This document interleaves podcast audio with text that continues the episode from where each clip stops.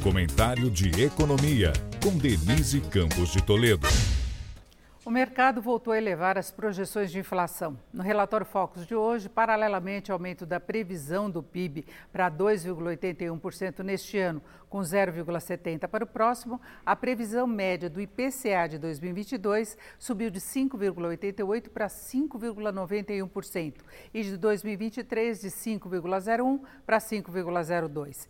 Desta vez, não houve mudanças em relação aos juros básicos, com a expectativa de a Selic fechar o ano em 13,75%, podendo recuar para 11,5% no ano que vem, caso não haja surpresas negativas quanto às contas públicas, risco fiscal e mesmo a inflação. Mas isso não significa alívio para o consumidor.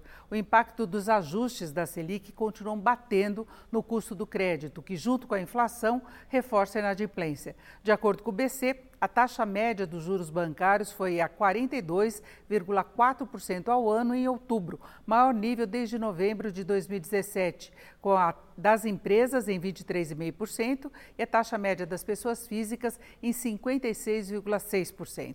Isso na média das várias linhas de crédito. No cheque especial, por exemplo, ficou em 132,5% e no rotativo do cartão foi a 399,5% ao ano quase 400%.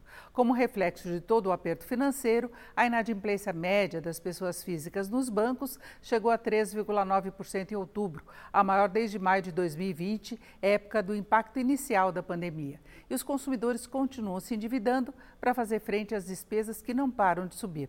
A expansão no mês foi de 1,8%. Fora esse balanço, vale o registro que o empréstimo consignado do Auxílio Brasil, questionado até pela PGR, já atingiu 5 bilhões de reais.